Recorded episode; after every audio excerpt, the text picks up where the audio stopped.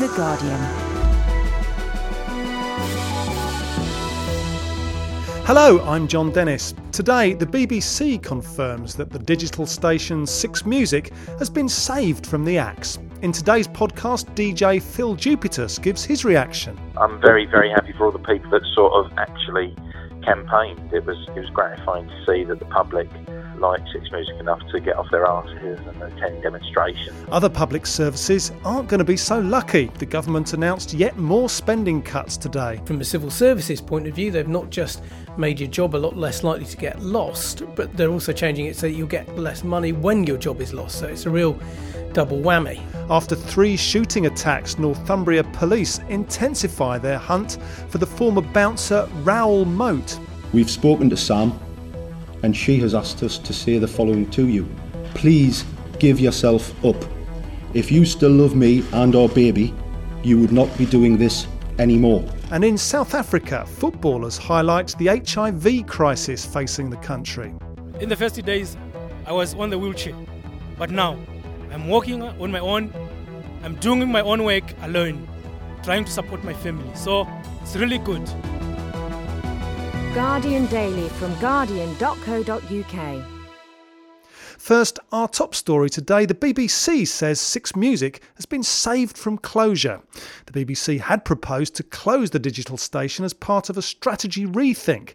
The announcement prompted widespread protests, but the plan needed the approval of the corporation's governing body, the BBC Trust, which said today there was no convincing case for shutting Six Music down. This was how Lauren Laverne broke the news to her listeners on Six Music this morning. Digital, online. BBC Six Music. And we've had some news here at the station. So, listen, I know lots of you have been uh, following what's been going on with Six Music and the BBC Trust review and everything like that, the strategy review, um, over the past few months and sending us loads of really supportive and lovely messages. So, before you know, say anything, thank you very, very much for all of that, all of your support. Um, and I have in my hand a piece of paper with the results of the report. So, I'm just going to read this out now, and that's going to be it. Okay.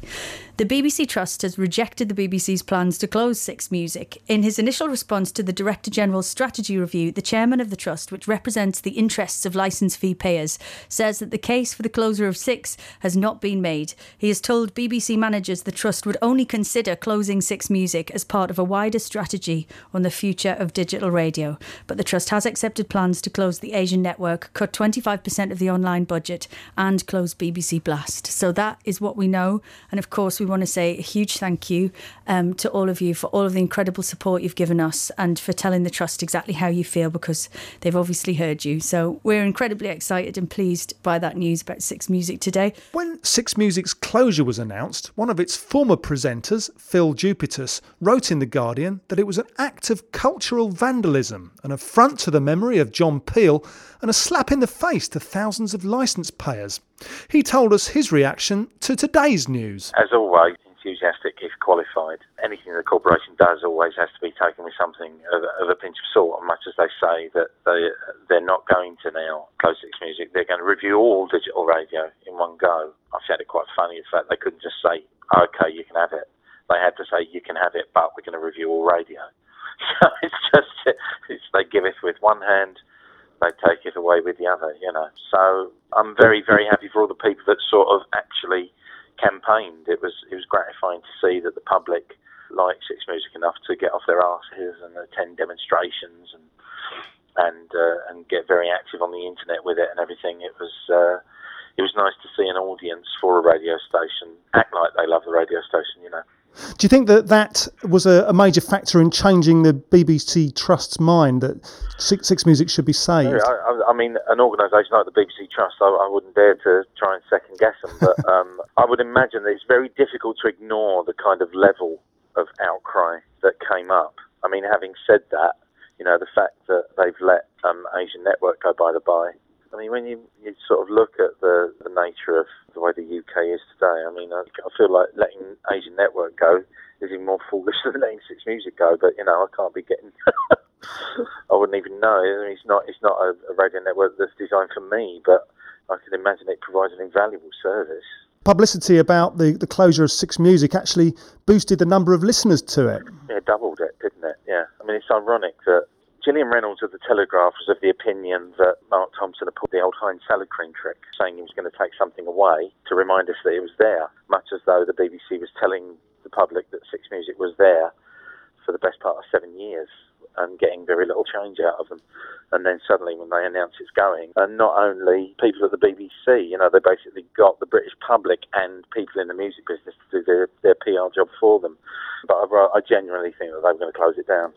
I just don't want the country to end up in a state like they are in America. I don't want BBC to turn into something like, you know, NPR is in America. BBC, you know, performs a vital role in this country, and I hope it continues to do so. And Phill, many Six Music listeners, of course, will lament uh, the, the, what it's been like since you left your breakfast show. Any chance that you'll return to Six I Music? I don't think so. Shaun Keaveny is absolutely excellent and award-winning. Let's not forget that breakfast broadcaster, and, and uh, I never managed to uh, rise to those dizzy heights.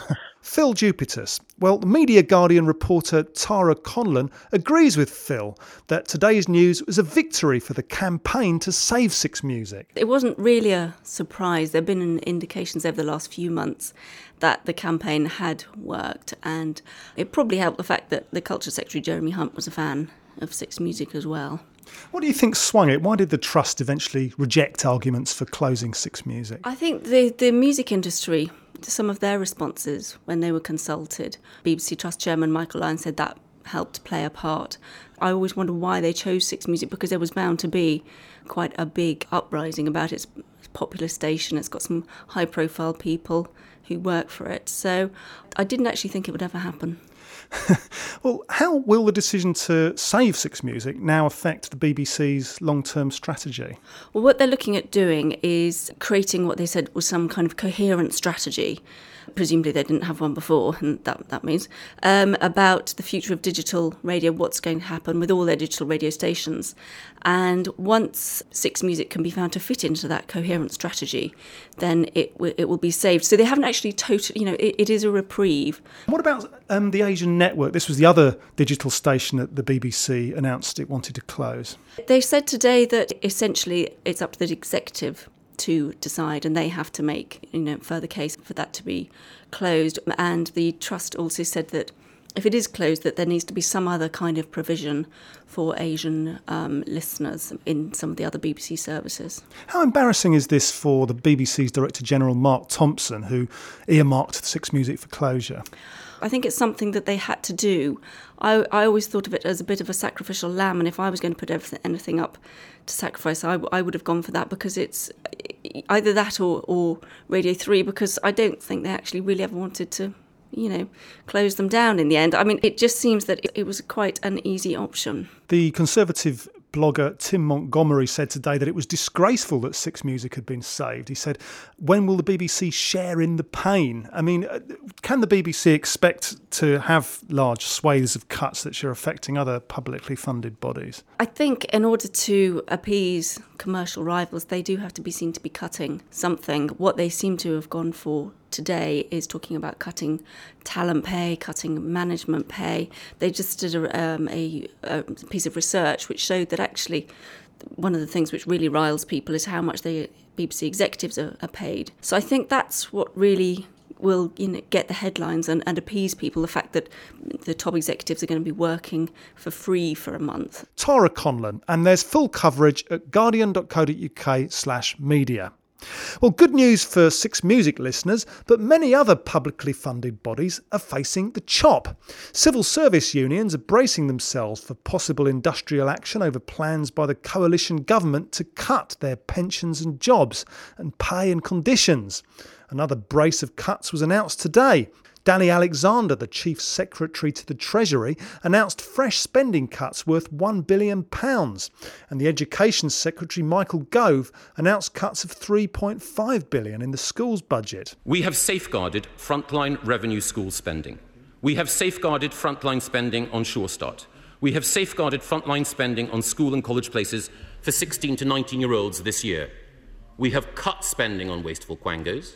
We have cut the unnecessary bureaucracy which has swallowed up so much money, and we have reduced the amount spent on regional government, on field forces, and on unnecessary government inspection regimes. But we have prioritised funding for better teachers, we have invested more in the education of the poorest, and we're giving schools greater control of the money which has previously been spent on their behalf. Leader writer Tom Clark is here. Tom, a never ending blizzard of announcements about cuts. What changes can civil servants expect? You might remember before the budget, which of course announced the biggest cuts since the Second World War, we had um, the briefly Chief Secretary, David Laws, stand up and say he was announcing six billion cuts for this year. Well, now they've come back and said one of those billion wasn't there or they didn't think it quite added up, so they want another billion for this year. Um, and it looks like it's going to bear on public sector workers in particular. And what do we know about civil service pay and conditions? Because there's been uh, uh, an announcement expected uh, this afternoon about that. Well, um, it looks like they're going to have a very tough look at the terms that civil servants get when they're made redundant. So, from a civil services point of view, they've not just made your job a lot less likely to get lost, but they're also changing it so that you'll get less money when your job is lost. So, it's a real double whammy. Potentially uh, something that will send shockwaves right across the whole public sector at once. They're not looking at doing this in a piecemeal way, they're looking at taking on all public sector workers at once. And can they do this without avoiding industrial action?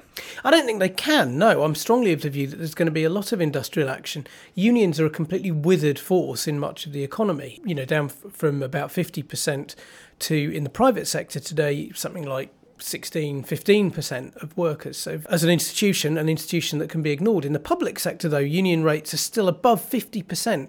And so, I don't think you will get this through without some serious uh, industrial action. And could the coalition government ride out a wave of industrial action if there was enough public support for what they were doing? Well, what they're banking on is the idea that they can see that, that there's enough people in the private sector who can see that public sector workers are still getting better pensions, better payoffs, better job security, and they're going to be uh, fairly cross about that, and therefore they're going to tolerate the big showdown between the government and the public sector workers. The difficulty I think they might have is with taking on all the unions at once. Those who've got very long memories, which in the current cabinet will only be Ken Clarke, will remember that back in the early 1970s, Ted Heath tried to take on all the unions at once. He failed. He asked the country who governed, and the electorate said, Not you, mate. But then in the 19 80s, Margaret Thatcher came back and had another go at the union, and she was very careful to pick them off one at a time. So we'll deal with the miners first and then the energy workers and so on. So I wonder this time whether they're trying the Heath strategy, which last time round didn't work. But it does put Labour in a difficult position, whatever the, the coalition government decides to do, because Labour don't want to be pigeonholed again as the sort of friend of the uh, militant union leaders. I think that's exactly right. I think Labour's in a very difficult bind. It's got to oppose the cuts, um, but it um, can't be seen as sticking up for the public sector at the expense of the private sector, which is the majority in the economy. And that's the game that the coalition are playing. They're talking about gold plated pensions, golden parachutes, all these things that ordinarily we associate with fat cats on the business pages are suddenly being tied around the necks of. Um, council workers and refuse workers and all these kinds of people. The question is whether the public will um, we'll see that as credible, or whether Labour will be able to kind of say, well, look, hang on a minute, some of these people who are pushing hospital trolleys around are actually your friends and not your enemies, even if they work in the other sector, in which case maybe they could, in a selective way, support some of the strikes. Tom Clark. My name's Jon Dennis. You're listening to Guardian Daily. Amid all the excitement of the World Cup, the host nation, South Africa, has been staging another football tournament, one in which all the players are HIV positive. The event was arranged in an attempt to highlight South Africa's HIV epidemic and to persuade international donors not to withdraw funding for antiretroviral drugs. During the 31 days of the World Cup, 160,000 people around the world will die of AIDS. 22,000 of them in South Africa. The Guardian's David Smith reports. Football is not a matter of life and death. It's much more important than that. But what we are seeing here today is indeed a matter of life and death. I'm in a noisy park in Newtown in that Johannesburg, was a, a watching a five-a-side football match between teams from South Africa and Zimbabwe. It's a game with a difference because many of the young players here are HIV positive and they're playing to make a point. It's an event organised by Médecins Sans Frontières. They argue vehemently that politicians are choosing the wrong moment to cut funding. Lovely through ball, one on one. Can she? Yes! And it's there! A goal for the Zimbabwean team. The striker punches the air with delight. They're now 5 2 up. And uh, some cheer there for the uh, team in blue. So the match is over. A victory, five goals to two for the team from Zimbabwe. I'm just going to grab someone from the losing side. Hi, what's your name, please? Oh, I'm Tan Golo from Kaeli Chamnawa, the same name. Uh, the game was good. Why did you want to play here today? The main purpose is that uh, the funding should not stop uh, funding there. That's why we came here to show that uh, they cannot quit at a tough time. And how bad would the situation be if funding for ARVs dried up?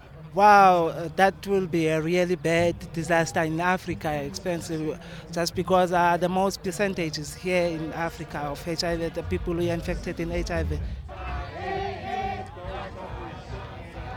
I'm joined by Clout Mapiti of the team OI Bombers from Zimbabwe. Clout is HIV positive. Clout, uh, are you receiving ARV treatment and what difference has it made to your life? Right, yes, I'm receiving antiretrovirals and it has changed my life from the start. Was I was uh, diagnosed in 2004. In the first days, I was on the wheelchair, but now I'm walking on my own. I'm doing my own work alone, trying to support my family. So it's really good. I'm getting everything that I want. And in fact, you're also healthy enough to play football today. Yeah, it's really good for me because MSF has taken us from me to from Zimbabwe to here to play soccer. Uh, showcase that I can do everything that every man can do in life, even though I am HIV positive. As Clout's team take the field before us, looking to get back to winning ways, it's striking just how many people here are wearing t shirts proclaiming their HIV positive status. A situation that would probably have been unthinkable only a few years ago in South Africa, when even the president, Thabo Mbeki, flirted with AIDS denialism. But there's a big attendance here, including many members of the world's media. They see there's something of a lull in the World Cup at the moment, and this five-a-side tournament has captured their imagination. The question now is, with the gauntlets thrown down, will politicians also respond? David Smith reporting. On Tyneside, ex bouncer Raoul Moat has evaded the police since allegedly shooting his ex girlfriend Samantha Stobart and murdering her partner on Saturday. Detectives also want to question him about the shooting of a police officer yesterday. At a news conference today, Detective Chief Superintendent Neil Adamson read out an appeal from Stobart for Moat to give himself up. We've spoken to Sam, and she has asked us to say the following to you. Please give yourself up. If you still love me and our baby, you would not be doing this anymore. Sam also said, When you came out of jail, I told you I was seeing a police officer. I said this because I was frightened. I have not been seeing a police officer. Durham Prison had warned police that Moat had threatened to harm Stobart when he was released. The Guardian's Robert Booth. Um, they've explained that they received information from the prison that there were concerns that he may have some violent urges, basically, but that it seems that this information came after he was released, which meant that they wouldn't have been able to pick him up immediately after he left prison. And they've also said that they've passed this on to the Independent Police Complaints Commission so that they can look into it. Are detectives any nearer to catching him?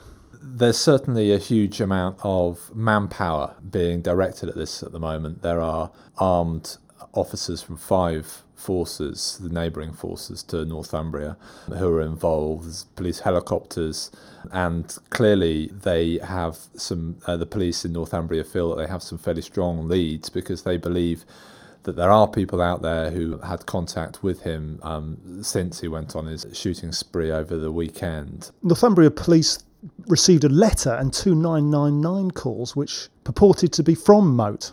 Before he went on the spree on, on Saturday, he put something on his Facebook page which suggested he was going to um, wait and see what happens, is what he said.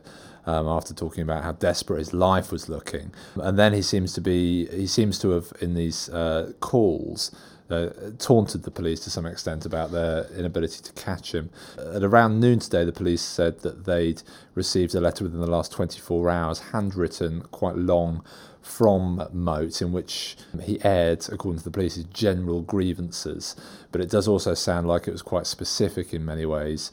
The police then went on to say that they, the police themselves, had no issue with him, and they tried to appeal to his uh, his status as a family man, really, to try and get him to give himself up. All of which gave an impression that some of the things he'd said in the letter were about um, his feelings for the police. Robert Booth.